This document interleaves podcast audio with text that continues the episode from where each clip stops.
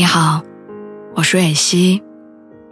今天你还好吗？你可以在微信公众号和微博中搜索“蕊希”，花蕊的蕊，希望的希。每天晚上，我都会用一段声音陪你入睡。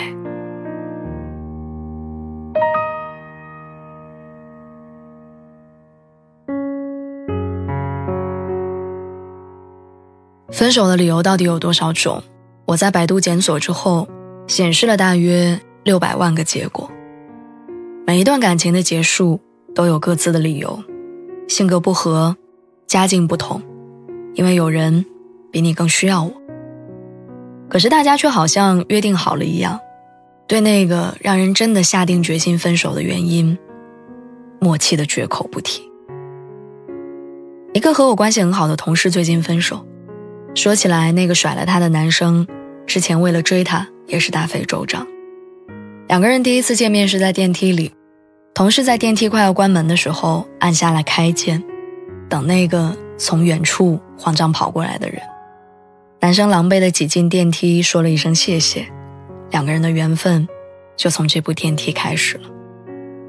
但是后来男生提出分手，也是在这部电梯里，只是这一次。他不是进来，是出去。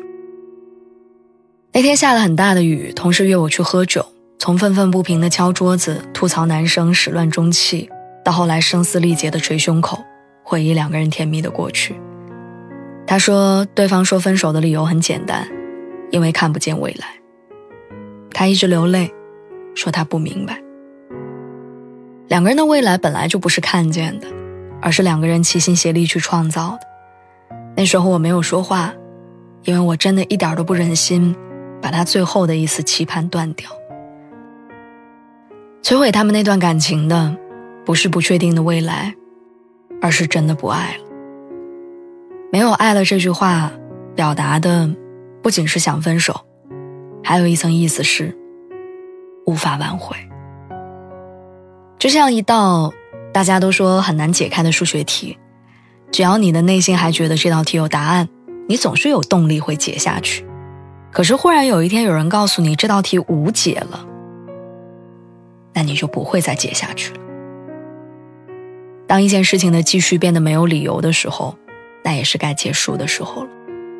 所以，分手真的没什么借口，就像相爱不需要理由，因为两个人的性格。一开始就一冷一热，两个人的背景从一开始就不匹配，两个人的未来从一开始就虚无缥缈，而那个分手的借口也会让人误以为只要解决了这个问题，这段感情就能重新来过。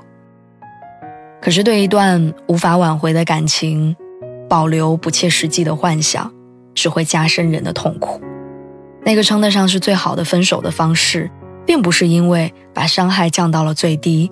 把痛降到了最小，而是因为真的果断离开，不给对方留一点念想。